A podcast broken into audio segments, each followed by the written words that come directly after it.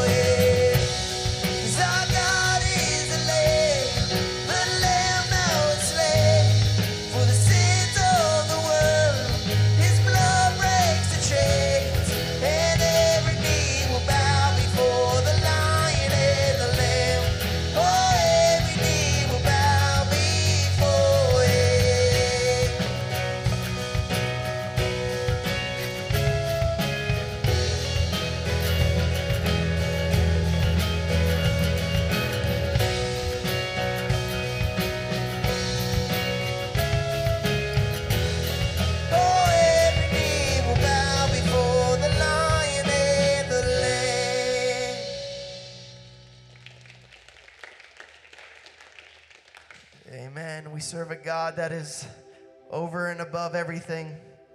Uh, I don't know, have you guys been visiting the brand new Salem Fields website and checking out all of those uh, articles?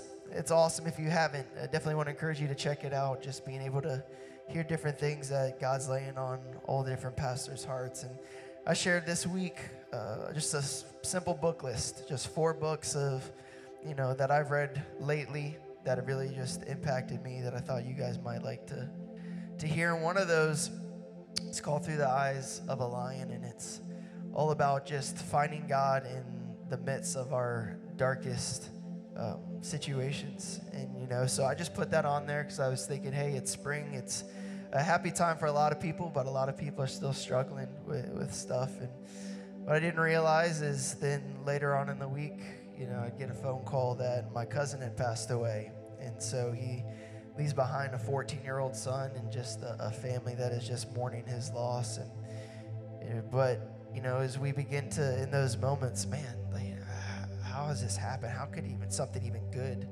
come from this God? But then just so quickly reminded of the cross and just being able to look at that situation and say, how could something good come from this? But yet it did. It led to our salvation and our hope. And, and so I just want to encourage anyone this morning that there is hope. You know, that's what this series is all about. And Pastor Gay is going to talk about that a little more this morning. But there's so many different things that we can put our hope and we can put our trust in to try to find joy, to try to find comfort, to try to find peace. But there's only one hope that no matter what happens around us, we'll always find a firm foundation. And that's the cornerstone, that's Jesus.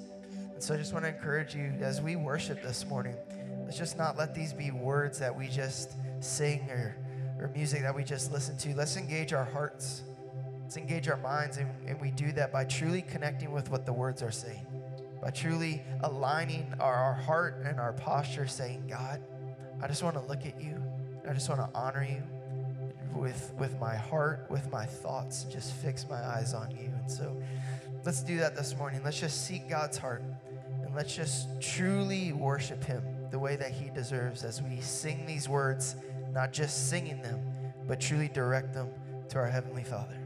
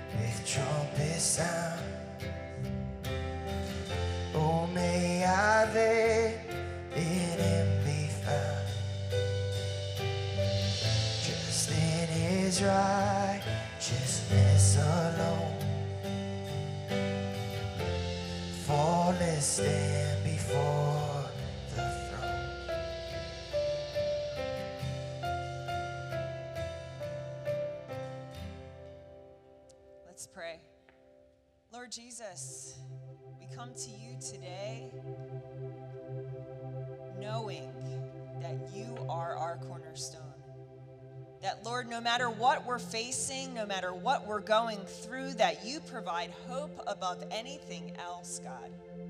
Remind us of that today. Lord, I ask you to, to fill Pastor Gay with your Holy Spirit today as she brings your word to us, as she shares what it means to trust in you, Lord, above anything that we've experienced or anything that we feel, to know that you are the Lord of Lords and the King of Kings. God, speak to us today that you would open our hearts, open our minds to just receive what you will have to say to us. And Lord, we just ask your presence among us today, whether we're here or online or in the cafe, that we would know you more. Lord, we pray all these things in your precious name, Jesus Christ. Amen.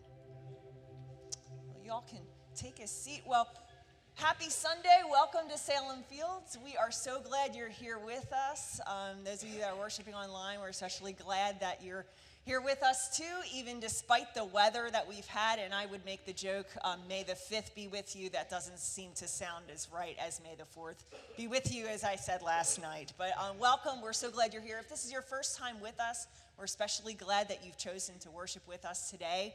There is a special table for you that's out in the lobby for guests and visitors, for those of you that are first timers here. Um, we want to get to connect with you. We have a special free gift. So if you'd like to visit with us um, just after the service in the lobby, we have a special little gift. We just want to be able to connect with you so that uh, you can connect with the church and also connect with God here at Salem Fields. And also in a couple minutes, we're going to be collecting our tithes and offerings. Know that at Salem Fields, we believe in a spirit of generosity. And also, if it's your first time with us, don't feel compelled to give. Know that you are your presence here is a gift to us. But there's a number of ways that you can give. We're going to pass around buckets, buckets in just a couple of minutes. But also, um, you can also give by cash or check or also online. And then we have kiosks that are over in the lobby that you can also um, give in as, as you so feel led. And know that that giving is, is a spirit of generosity that we have because God's given us so much. Wouldn't you agree with that? God's given us so much that we can give a portion back to Him that we, He has blessed us with. And so we're really glad that you're here with us today. We have a lot of great stuff that's coming up, and Rich is going to share a little bit of that. Mother's Day is next weekend, so we want to celebrate and honor all you mothers. And so we're going to have pictures. We're going to have a, a special gift for all the moms. And so we want to encourage you uh, bring your mom to service or invite your neighbors and your friends or just anyone that's in your life that is a mom because we love to celebrate and honor moms here at Salem Fields because they truly are such a gift. And so I want to encourage you to do that. It's going to, again, next weekend, uh, all three services. And so definitely want to check that out. And so Pastor Gay continues our new series, Choosing Hope. Uh, she has a great word for us this morning. Uh, so as those buckets pass by, why don't you stand with us as we continue to worship and let's just really start to just uh, focus our hearts in on what God wants to speak to us here about this morning.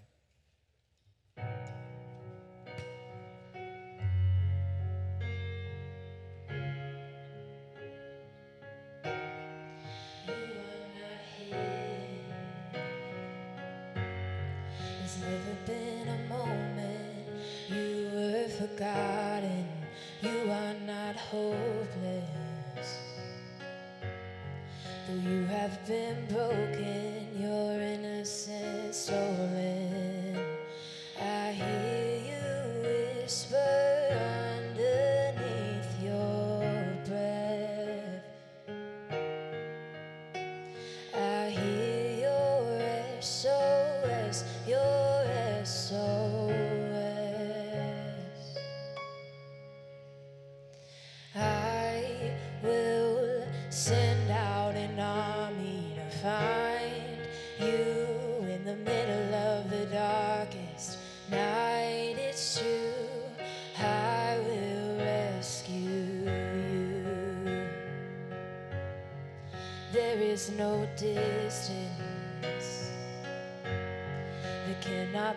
Covered over and over. You're not defenseless. I'll be your shelter, I'll be your armor.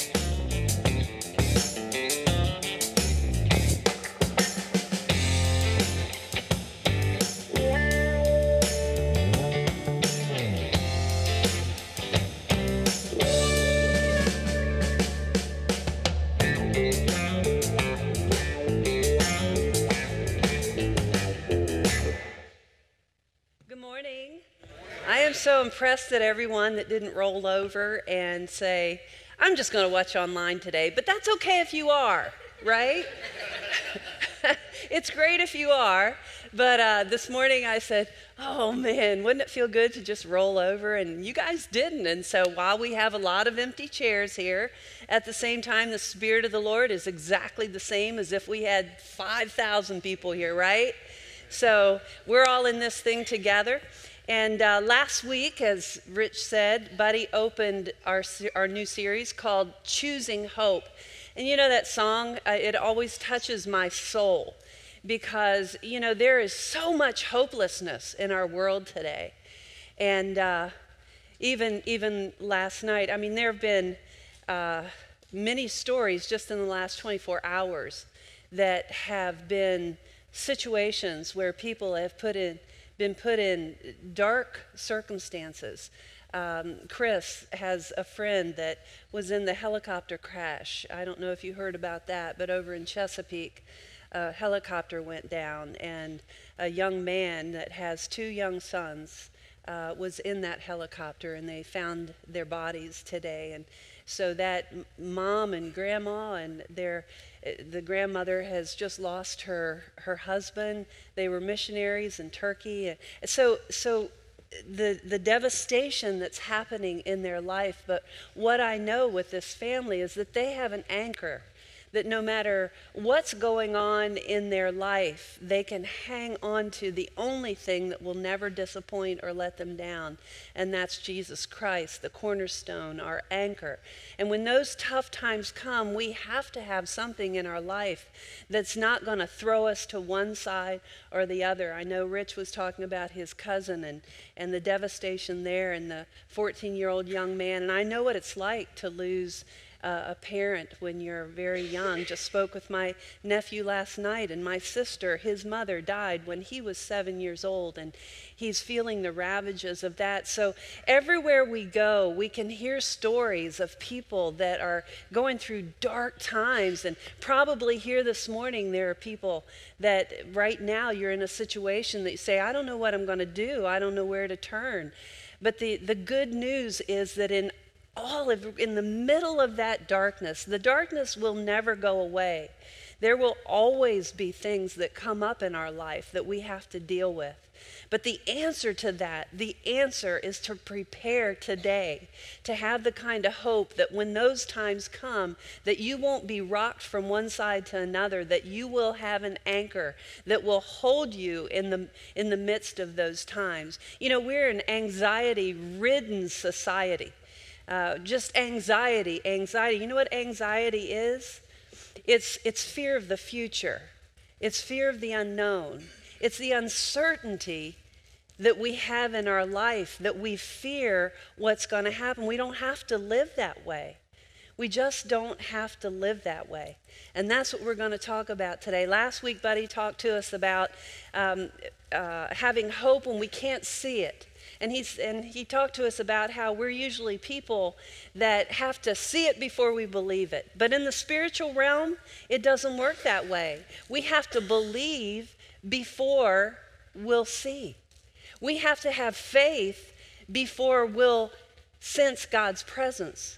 And so we have to actively reach out and to put our faith in the unknown and to learn to know who Jesus is so that we can he can be certain and that's what he talked to us about. We need certainty in our life and there is only one place to find certainty and that's in Jesus Christ. And so that's what we're going to talk about today. We are also going to talk about that darkness because quite quite frankly, the darkness will never go away. We live in a world that is, is getting darker and darker. I mean, there's political madness, there is people going haywire, and you know what? That's never going to change. As much as we point our finger at that, and as much as we want that to go away, that is never going to change. And so we have to embrace it. As long as we live in this world, there will be darkness. Now, how are we going to respond to that darkness?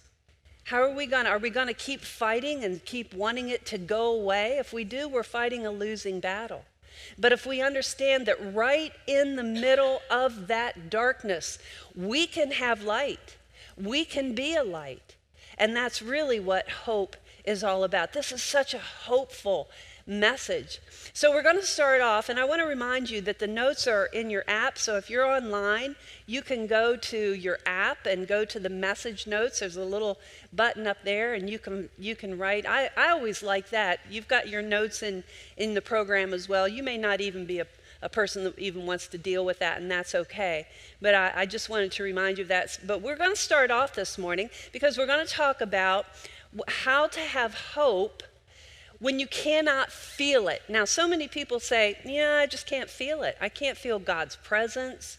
I pray, and it's like, ah, I'm just praying to the ceiling. I just can't feel it. And you know, I, I work every day, and it's like, I don't, I don't feel close to God. And so much of how we live and how we determine the path that we take is based on our feelings.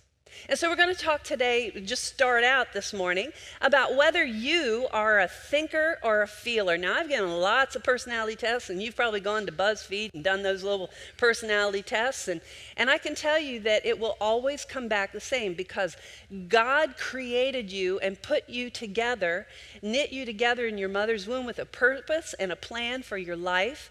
And as much as you'd like to be something else, He created you with a couple of specific things. And one thing is that your natural preference in how you make decisions is either with your head or with your heart. Now, the world is divided into uh, 50 50. We're either thinkers or we're feelers. Now, how many people here know if you're a thinker? Anybody, any thinkers here? All right. Yeah, you already know. How many feelers? I, I think I'm a feeler. But here's what I know thinkers and feelers marry each other, and then they drive each other insane. It's what attracts us to the other person, but then it's what drives us crazy. And so here's how you can know for those of you that didn't raise your hand, here's how you can know if you're a thinker or a feeler. Just a couple little things that you can kind of measure yourself by. A thinker makes decisions with their head, logic. It's, it's just kind of what makes sense. Uh, they love the world of thought. They explore new intellectual possibilities and always learning. Just love that whole learning thing. Tend, they tend to be task oriented. They love projects. And their projects, uh, they love to see a finished product. A plus B always equals C, and it feels so good, right? I know you thinkers. I is one. okay, uh, but but thinkers may be seen as kind of uncaring. They don't have a heart. They uh, are kind of indifferent, and they really have a low tolerance for those people that just can't think a little better. A little, Jen. I know. We know. We know ourselves. Um, now, here's the feeler. They just say, Well, I just feel it in my gut. I just know this is the right thing because I just feel Stacy. It's so much fun to watch people when I do this. Um, and, and I've been doing this for probably 25 years, and it always comes back to these the thinker and the feeler are the two people are the two kinds of personalities that you can always pretty much know and see and work how it works out in relationships. They're on a mission to help those in need. They're so empathic that they're always seeing what other people need and they're running to fulfill that need. And it's more important for them to be tactful than to now thinkers like just they like to be honest. They like just to get it out on the table. But a feeler will say, no, they're a little more indirect and they like to be tactful, right, feelers? Instead of the hard, cold truth. So when that thinker that you're married to gives you the hard, cold truth, that doesn't feel very good at all. And then we get in conflict and then it goes down the tubes. And A plus B does not always equal C. There's always more extenuating uh, factors there. But the, the feeler can be seen as indecisive. I, they get accused of this too idealistic, mushy, because they're always following their heart over their mind. Just think a little more is what the thinker will say. so, Buddy and I, uh, generally, men, there's 75% that tend to be men thinkers, but there's 25% that are feelers, and then there's the reverse for women and men. So, did you follow that? So, Buddy and I, what, what do you think I am? I told you. And uh, what do you think Buddy is? Yeah, because, you know, a lot of times men will come to me and they'll say, you know, I really like when you preach because it really makes me think. And uh, then people go to Buddy and they'll say, you know, he just lays his heart right out there for you, right? And I'm going, well, I have a heart too. so you have to remember thinkers are not void of feelings, it's just the way that we express them. We tend not to express them on our sleeve, but I can tell you that thinkers are deep, deep feelers. And feelers really can think.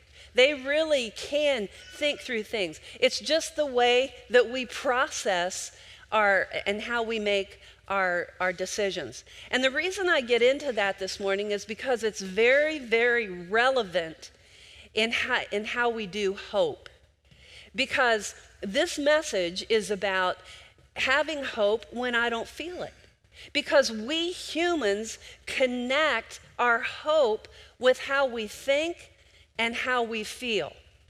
Now, feelings Here's the purpose of feelings God designed them, He wants us to have them. He gave them to us for colorful interaction in our life, but He did not give them to us to tell us whether or not we have hope. He gave those feelings to us to tell us what our need is.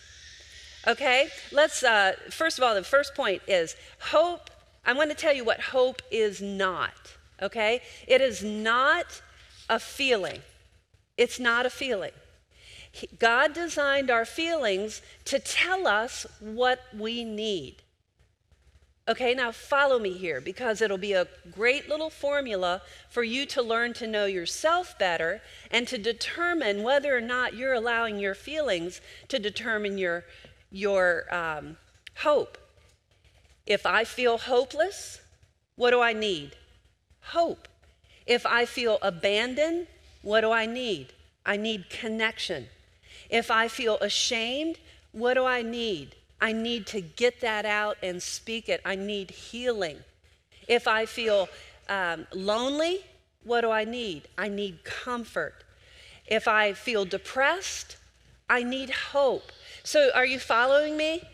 If you can identify that feeling you have, God gave that to you so that you would be able to know what you need.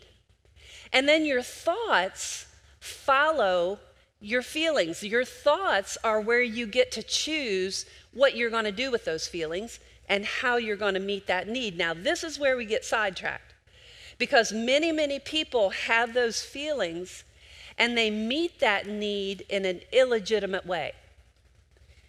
They meet that need by doing something that's not productive or um, healthy. And we have free will. We can choose to do whatever we want with how we feel. But we need to think this through and say, okay, how am I trying to get this legitimate need that I have fulfilled? Well, what we generally do is we want someone else to fulfill it in us. Or we uh, will, um, will if, if we're in a bad marriage and we don't like that, we decide, well, I just need to get out of this one and get another person. So the way that we answer our need is our thought, and that's where God allows us to make our choices. We can choose anything that we want, and therein lies the dilemma of our hope. Because whatever path we choose to take will determine where we place our hope. Now, I don't know if you follow Jeopardy. Anybody watching that uh, crazy guy? Oh my goodness. That just, I can't wait to see it each time he's on there. But uh, Alex Trebek, you know, he has stage four pancreatic uh, cancer. And he just had an interview this past week. And he said, he said, now my oncologist tells me that I'm doing well. But he said, I don't feel like I am. And I sink into deep sadness on a regular basis. You see, Alex Trebek's hope is in something that goes up and down and up and down based on his circumstances, and he's not even believing the truth because he's believing his feelings and he sinks into sadness when his oncologist is telling him the truth. He's telling him, You're doing very well. And so when we base our hope on our feelings, our circumstances will determine the path that we take on our hope. And it doesn't need to be that way. Hope, the second thing is hope is not logical thinking. And I talked about what our thoughts are. Our thoughts are the way that we get our solutions to how we're going to meet these needs that our feelings are telling us that we have. But logic, logic seems so good, logical thinking, because we choose something that just makes sense. We choose something that seems right. Like um, if I'm losing hope in how much money I have, I'm going to put my hope in if I just work harder, if I just make more money, then I'm going to feel better, and then I'm going to have more hope. It's what we do. We find logical solutions to give ourselves hope. Are you guys following me? because this is really, really important. It's what all of us deal with internally. Logic does that. But you see, logic makes sense, but it doesn't always lead us to the best choices. Hope is not found in things that we can lose or that are temporal. You know what temporal is? It's kind of a, a biblical word, I think. Not really, but in some ways it is because temporal means that it will die. Anything will rust and it'll pass away. And everything on this earth, even our bodies, will pass away. It'll rust, it'll turn to dust. And if we put our hope in anything that's temporal, then when it passes away, when there's a loss, when we don't have it anymore, we will have no hope anymore.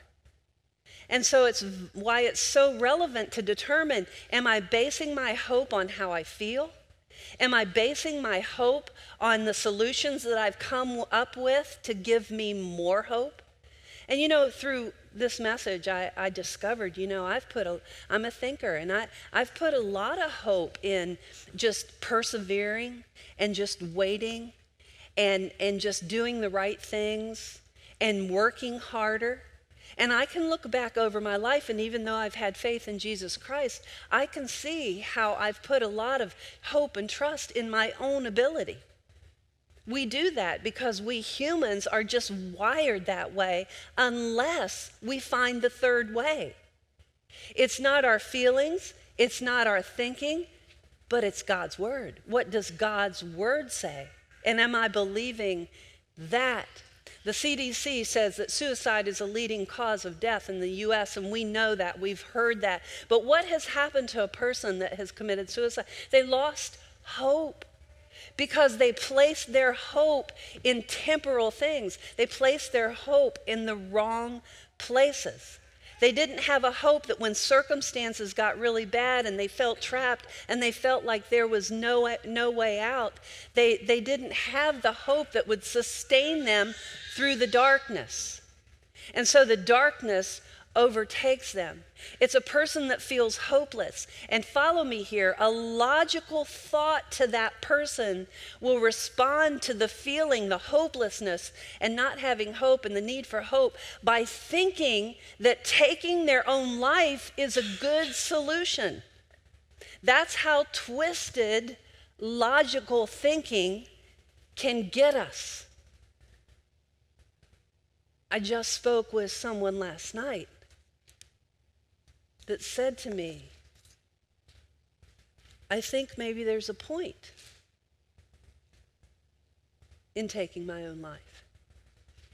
Because logical thinking can get us to a place that will think that our solutions, our human solutions, are good. Because we're putting our faith and our trust in the wrong place. And so, this is what this is all about. This is why we come to church. This is why Buddy and I do what we do. This is why the pastors are called to do what they do here. This is why Salem Fields Community Church exists to share real hope, to know Jesus, and to share real hope to anyone, everywhere. And there's a scripture that we have that says the Bible says this it says, We have this hope, an anchor for our soul that's firm and secure. And that means when the darkness comes and when circumstances are bad and when you lose someone that you love, that you can still thrive and you can still prosper and you will cry and you will hurt and those feelings will never go away, but you can make it through that storm and you can have hope and be a light in the middle of the darkness. Now, we're going to look at an Old Testament scripture. It's an Old Testament book that's very, very, very, very dark Jeremiah. Jeremiah was a prophet of God, and what a prophet of God was, he was the voice of God for that day. God would speak to the prophets, and then the prophets would speak to the people. And so Jeremiah, they call him the weeping prophet because he saw the condition of the people and it was dark and they were so godless and far away from God. So this chapter, this, this book is a very, very dark book. And the chapter is the chapter 29 is a very, very dark chapter, but right in the middle of the darkness of this, of this society. And right in the darkness Uh, of, of the circumstances of these people, there's a bright light. Jeremiah comes along and he gives light and he gives hope when he says this. He says, For I know the plans I have for you. Now, this is probably familiar to you. You've probably heard this verse many, many times, but many times we interpret this verse that will only make us feel better instead of really what Jeremiah meant. So stick with me here. He said, For I know I have, God says this, uh, um, Jeremiah was telling them, For I know the plans I have for you, declares the Lord plans to prosper you and not to harm you, plans to give you a hope and a future. Now, every one of us can say, Yeah, yeah, yeah, that's, that's awesome. God has a plan for me and He has hope. But wait a minute, wait a minute, there's more to it. And we need to understand what Jeremiah and what God really was saying here. At the first glance, this verse seems that it's really good. And we assume that God has this plan that's just going to make my life better, that I won't have hard times anymore, that um, I'll feel better because I, will be happier once he removes this hurt and once he takes care of that person that has hurt me. This is how we approach this verse. Yeah, he's got a plan for me. But wait a minute. That's not God's promise here. Our hope doesn't come from feeling better, it doesn't come from escaping loss. It doesn't come that there won't ever be any more injustice in your life. You will experience injustice. You will experience loss. Aren't you glad you came to church today? Doesn't sound like good news, does it? But this is very, very good news. Because those things will happen. Know it, embrace it. Jeremiah is saying that. Because if, if God took away those things, we wouldn't be able to love. Because, quite honestly, when you love, you get hurt, right? And that's why we distance ourselves from people because we say, I'm never going to let myself get hurt like that again. So we build walls around ourselves. But if we're ever vulnerable enough to really want love, we're going to have to embrace that hurt comes along with it. It just does. And so God doesn't come and take all of the hurt and the pain and the darkness away. We pray for that, don't we? That wasn't how it was for the Israelites that Jeremiah was speaking to here, and it's not the promise that God has for us today. The promise, here's the promise for each one of us the promise is that we would thrive to be a light and to have light in the middle of all the darkness. That we would be the light, that we would see the light that we would have the light, even though everything around us and all of our circumstances tell us something completely different. We don't feel like it's hopeful. We don't think that we can come up with any solution that's going to make this thing better. But the hope is that we either believe our feelings, we believe our thinking, and we get to choose, or we believe God's word. Ooh, do you hear that? Better get the ark out. He's speaking to us. So along comes this false prophet to the children. They have been taken into captivity in Babylon. Now, Babylon is a very secular, it's a very godless society. It reminded me of, I don't know if you saw that plane that went into the water. Uh, I don't know if you guys watch the news or not, but I get just enough snippets to know what's going on out there. And they interviewed a guy, and everybody was saying it, this plane, I can't remember where it was, but it slid into the water. Uh, people were saved. I think pets, pets were lost. But this man came on, and, and people were saying, This is a miracle. It's a miracle that nobody was, was hurt or harmed. And they interviewed this one guy that said, I don't believe in miracles. I'm a secular kind of guy. I do not believe in miracles. And that's the kind of society that God put his chosen people into. They did not believe in God. They did not have the values. They were very dark. They were doing all kinds of orgies. It was no different than our society is today. I mean, we criticize the darkness and we criticize what's going on out there, but it's no different than it's ever been. People are people, and this is how societies go. But they were taken into captivity and they felt hopeless. They felt, God, what are you doing to us? So here comes a false prophet along. If you want to know, his name is Hananiah. And he comes along and he tells them what they want to hear. They're going, he's saying, you know what? In two years, God's going to get you out of this. And they're like, oh, thank you, God. We're going to get out of this pain and suffering. You're going to remove us. But this was a false prophet. Spoiler alert, that did not happen. They did not get out in two years. And the people, so, so the people had a choice. Are we going to believe what we want to hear? Are we going to believe what we want? Are we going to believe? But Jeremiah comes along and he says, no, no, no, no, no, no. That, that's, he, he confronted this deception and he tells them what they don't want to hear. And oftentimes we go to God's word, we read some things that we really don't want to hear, don't we? And that's what he allows us to have. But here's what Jeremiah told them He said, No, seek the peace and the prosperity of the city to which I have carried you into exile. I did this to you guys. You're in captivity. You don't like it. It looks hopeless. But he says, God says to them, seek the peace and prosperity of this city. And he says, pray to the Lord for it because it, if it prospers, you'll prosper too. That's where that prosperity in the future comes. They're saying, wait a minute, that's not what we wanted. And then God ramps it up and he says, you're not even going to be out of here for 70 years.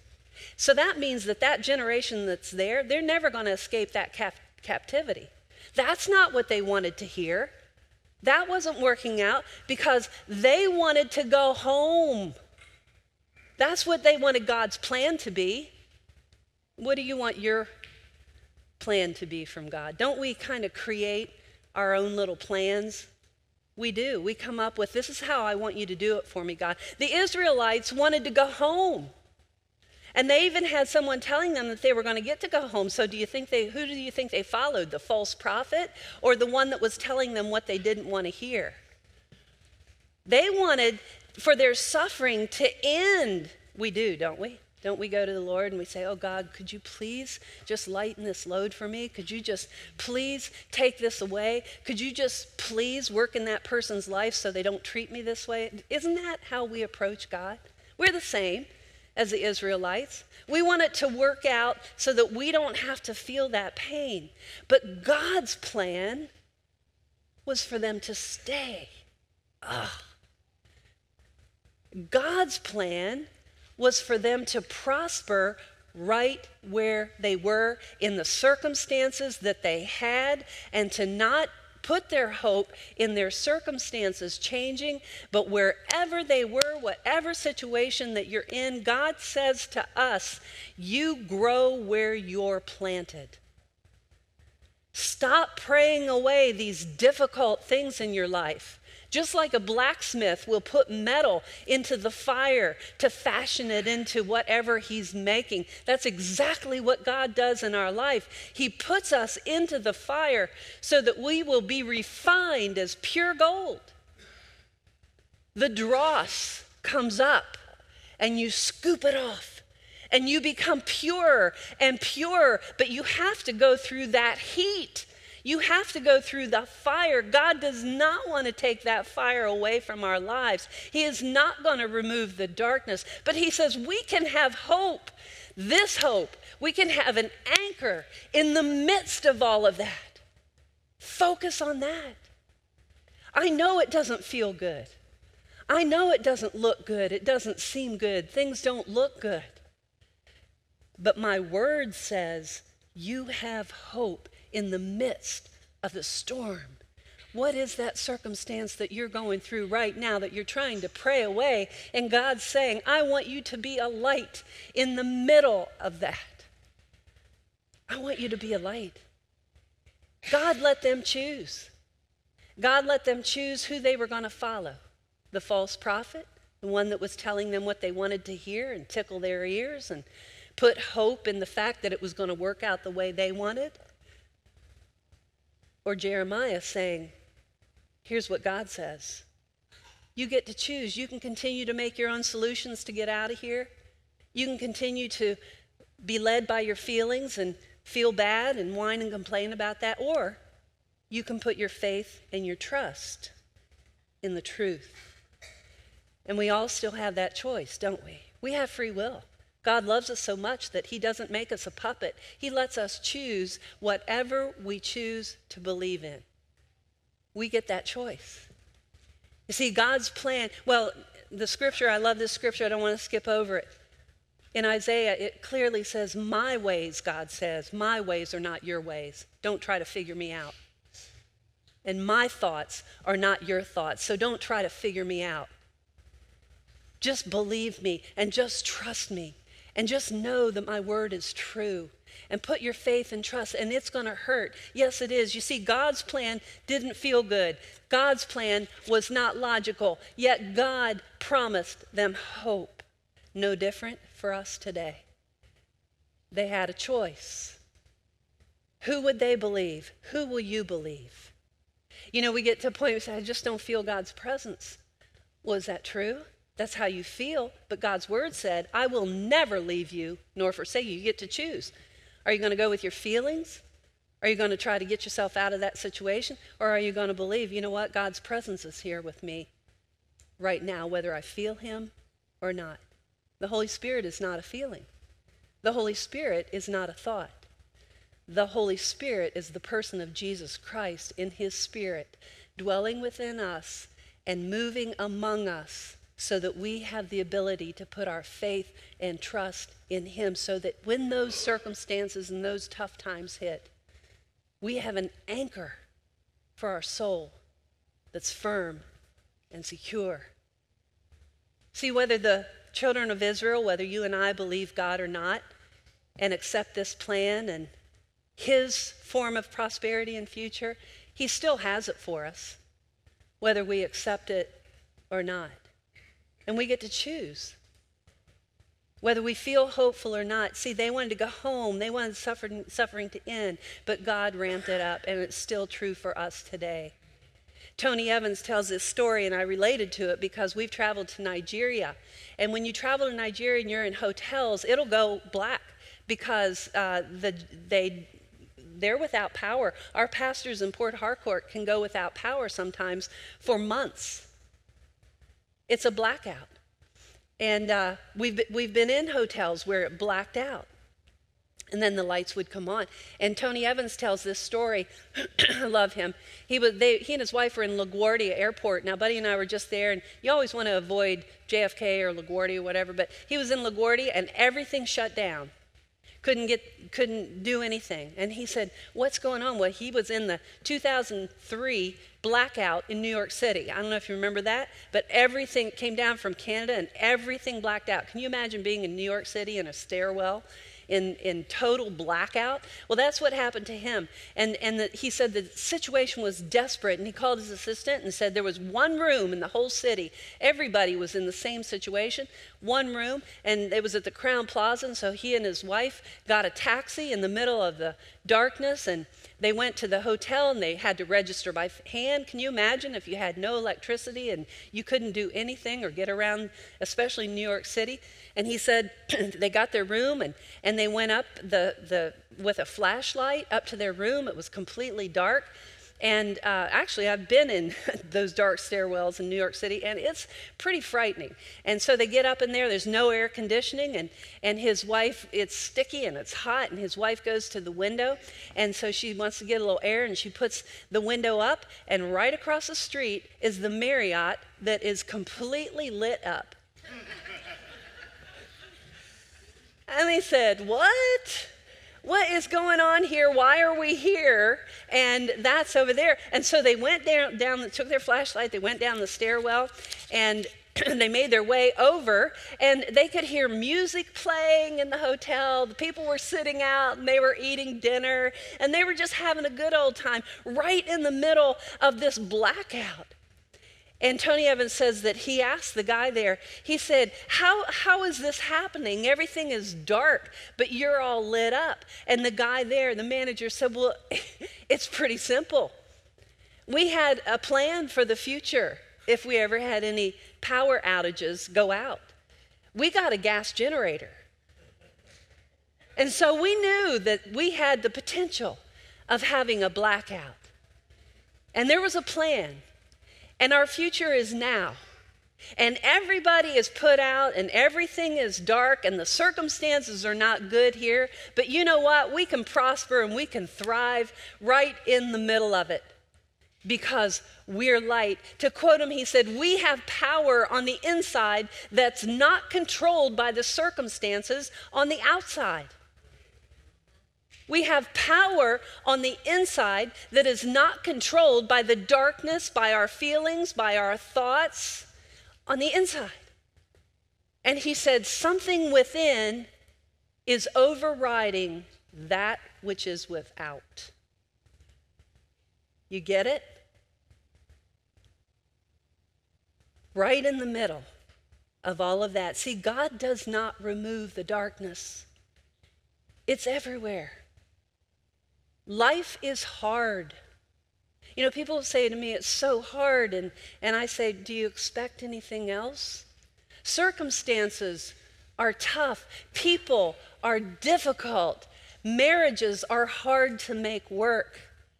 We have children that are wayward. We don't, we, and we try to come up with the solutions. People are confused. There's political madness. No matter what your situation, we can have this hope. What is this hope? Jesus. Jesus, our anchor for our soul. I've had to practice that this week because my natural tendency is to come up with all kinds of ways that I can make myself feel better. And I've had to allow myself just not to feel so good and look at these situations that are very heartbreaking and know I have an anchor no matter what happens. Can I tell you how much anxiety that relieves in your heart, in your life, in your mind? I wish the church of Jesus Christ, the body of believers who say that they believe in Jesus, would be shining that light and not just becoming like everyone else that's anxiety ridden. Because we have an anchor, we have a hope that will allow us to be a light in the middle of our difficult cir- circumstances. Watch this. God does some of his best work when you are asleep. That is, in the dark. He does his best work when you don't think he's doing a thing. He's behind the scenes, working it out. I have a plan, and it's a good one. Maybe you should have gotten it earlier in your life. Maybe you should. Maybe if you hadn't done this or done that, or gone here or gone there, then maybe you would have gotten it early. Maybe if you'd have gotten saved earlier, you would have known me earlier, you would have had the plan. Maybe, maybe so. Maybe if you hadn't married out of my will, or if you hadn't traveled out of my will, or you hadn't been in rebellion, maybe you would have gotten it early. And I know you wish you could turn back the hands of time and make it happen all over again. And I know you feel like you've been in this thing too long, and I know you don't know how much longer it's going to take to get out of it. But still, with all your questions, I have a plan for you. And I know what it is. And it's a good one and it will give you a future and it will give you a hope. You don't know which way to go? Seek Him. You're in pain? Seek Him. You're confused? Seek Him. You're tired of waiting? Seek Him. If you come and ask me, I'm going to send you back to Him because He has not told me His plan. A lot of us have a picture, but we can't see a plan. So we wonder whether it's going to produce anything. God says, I have the plan. 2,000 years ago, Jesus Christ put up the papers for the plan. And he who has begun a good work in you shall continue it until the day of redemption. What God starts, God finishes. What God begins, God ends. What God initiates, God completes. But you say, I'm in a mess. You don't know my mess. You don't know my God. And if you forget the sermon, remember the verse. I have a plan for you, not for calamity or bad, but for good. And it involves your future. It's full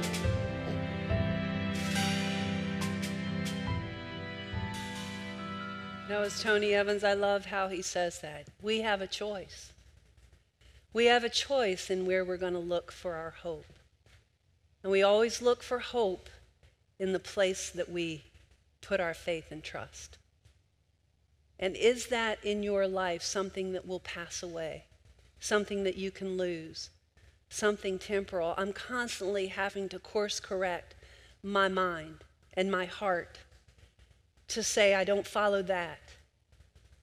I follow God's word. I've chosen to do that.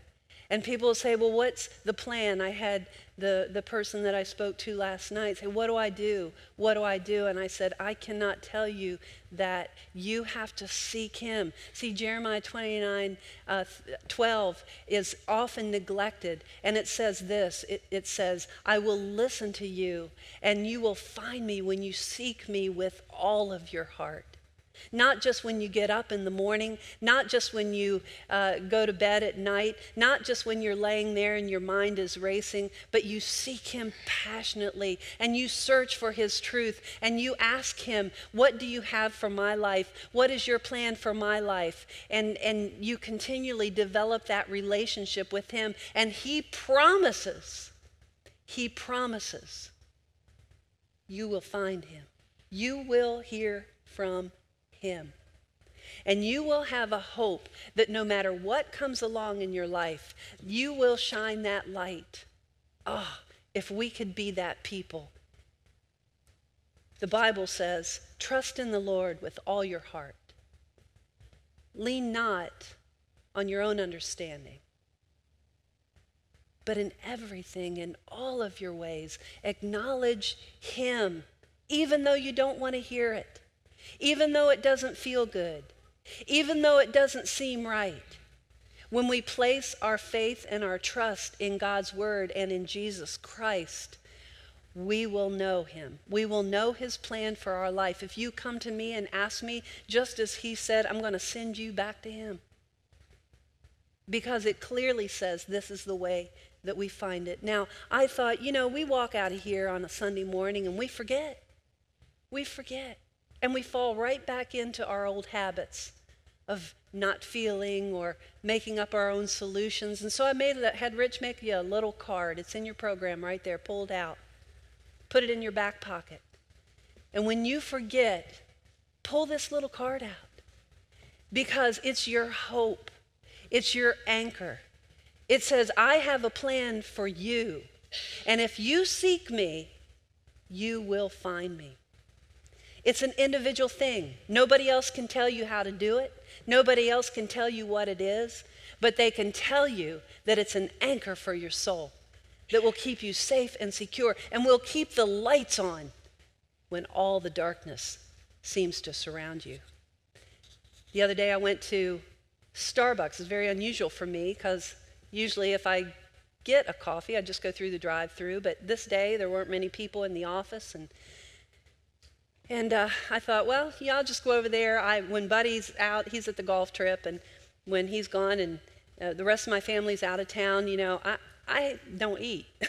and so I had to be very intentional. And so I said, I love that protein box at uh, Starbucks, so I'll go get that. That's healthy, right? It's got grapes and cheese and that whole thing. So I sat down at Starbucks and I had it all out there. I was playing a little word on my phone, and this couple came.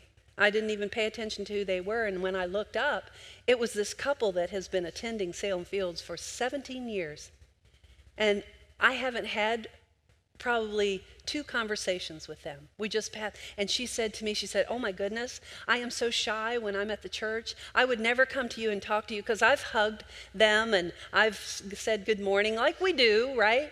And uh, she said, I would never come to you and talk to you at the church, but she just started talking like crazy. And, and I thought, What is the deal? I guess it's Starbucks somehow has that magical place that you can just kind of open up. And so she started telling me, she said, You know, we, when I first came to Salem Fields, oh, this was, it was crazy because she just couldn't stop. She said, when I first came to Salem Fields, I was in such darkness. She said, I would walk in and I wouldn't talk to anybody. I still don't talk to, to people because I'm so shy. And I walked in and I was just in darkness. And she said, I was scared to death to read Revelation. I stayed away from that book. It's the last book. You know, Revelation in the Bible is about the things to come. And she had a fear of the future and a fear of the things to come. She said, I never read Revelations. She said, I stayed away from it, but she said, I kept coming and I kept coming. And I heard about a personal relationship with Jesus Christ. And I listened to you and I listened to Buddy. And I began to incorporate those things into my life. And I began to develop that personal relationship with Jesus Christ. And as she was telling me that story, I could just see the lights were just on. And she said, I'm still really shy when I come in to Salem Fields, and I probably always will be, but she sure wasn't shy right there. And she continued to talk, and the lights were on. And she said, You know what happened to her? She found the certainty of a personal relationship with Jesus Christ. And it brought her out of the darkness and turned the lights on. And she said, I still have struggles. I still have things in my life that are difficult. But she said, I read Revelation and it did not scare me one bit.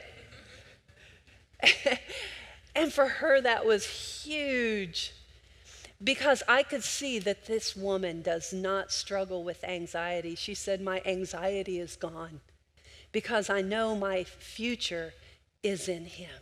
Do you know how beautiful that woman looked to me? I, I it was just beautiful. And her husband was going, you know, like that's how it works. I'm telling you, it was a beautiful, beautiful thing. We have an anchor for our soul, and it is this hope. What is this hope? Jesus Christ.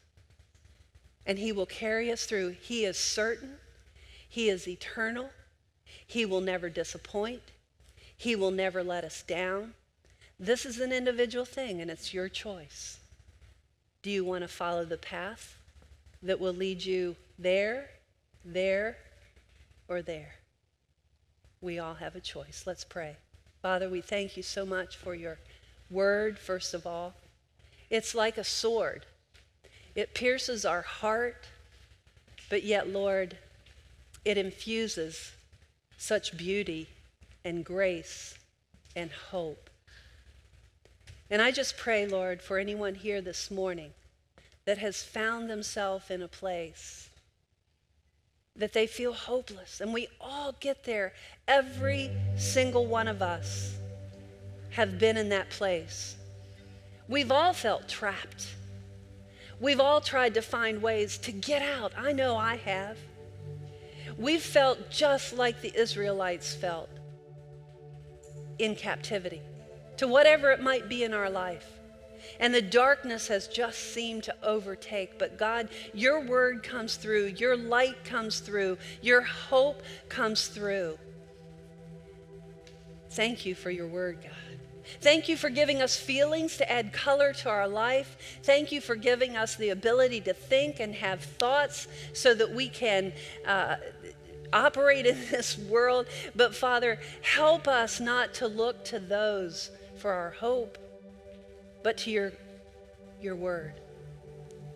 So, this morning, if there's someone here that finds yourself in that place, your circumstances seem to be choking you out, and you feel hopeless, and you feel you're in captivity, you feel trapped, and you want to commit to remember to look to God's word, His plan, and His purpose, and His future for your life. Would you just raise your hand so that I can lift us all up in a thank you? If you find your place yourself in that hopeless place, in captivity, you don't know how to get out, is there anyone else? Yes. Thank you. Yes, thank you for being so brave to say, That's me.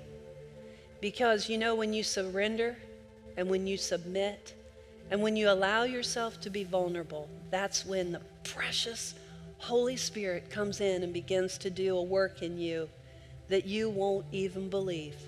It'll be so incredible. Not right away, but it means walking with Him and practicing a new way of keeping your eyes focused on your anchor. Father, for those that raised their hands, that stepped out in that way to say, I need hope, may they each one remember that you are our hope. That hope always abounds for the person who puts their faith and trust in Jesus Christ. And may we be the people that walk into a very dark world and shine a light. And others ask, How do you have that light on in the middle of all of that? And we're ready to give an answer that says, It's because of Jesus, it's because of my anchor. I have hope. But more than that, I choose hope. Father, thank you so much for each person here, for those online, for those that raised their hands, Lord. And maybe some in their hearts raise their hands. Would you just surround them with your love, your presence? And though it's not a feeling, you can give each one of us a sense of your presence that we know, that we know, that we know that we are in your presence. We love you, Father, and I thank you for the word. We give you all the glory. In Jesus' name we pray. Let's stand together. Let's worship.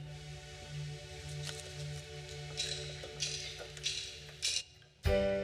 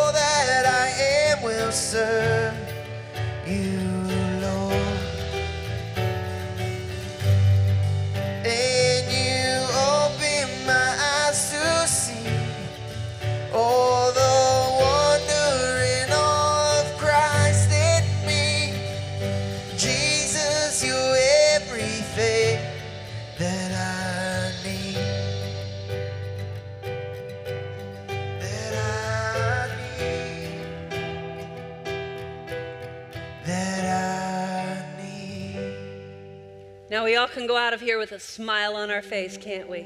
A light in the middle of all the darkness. See? Here it comes. Here it comes. you are the light of the world that Jesus lives in you. Our hope is an anchor. This hope is an anchor for our soul, firm and secure. What is hope? Tell me. Yes. Jesus is hope. Not Jesus is our hope. Jesus is hope. Hope is Jesus. Jesus is. Love you guys. Go be a light.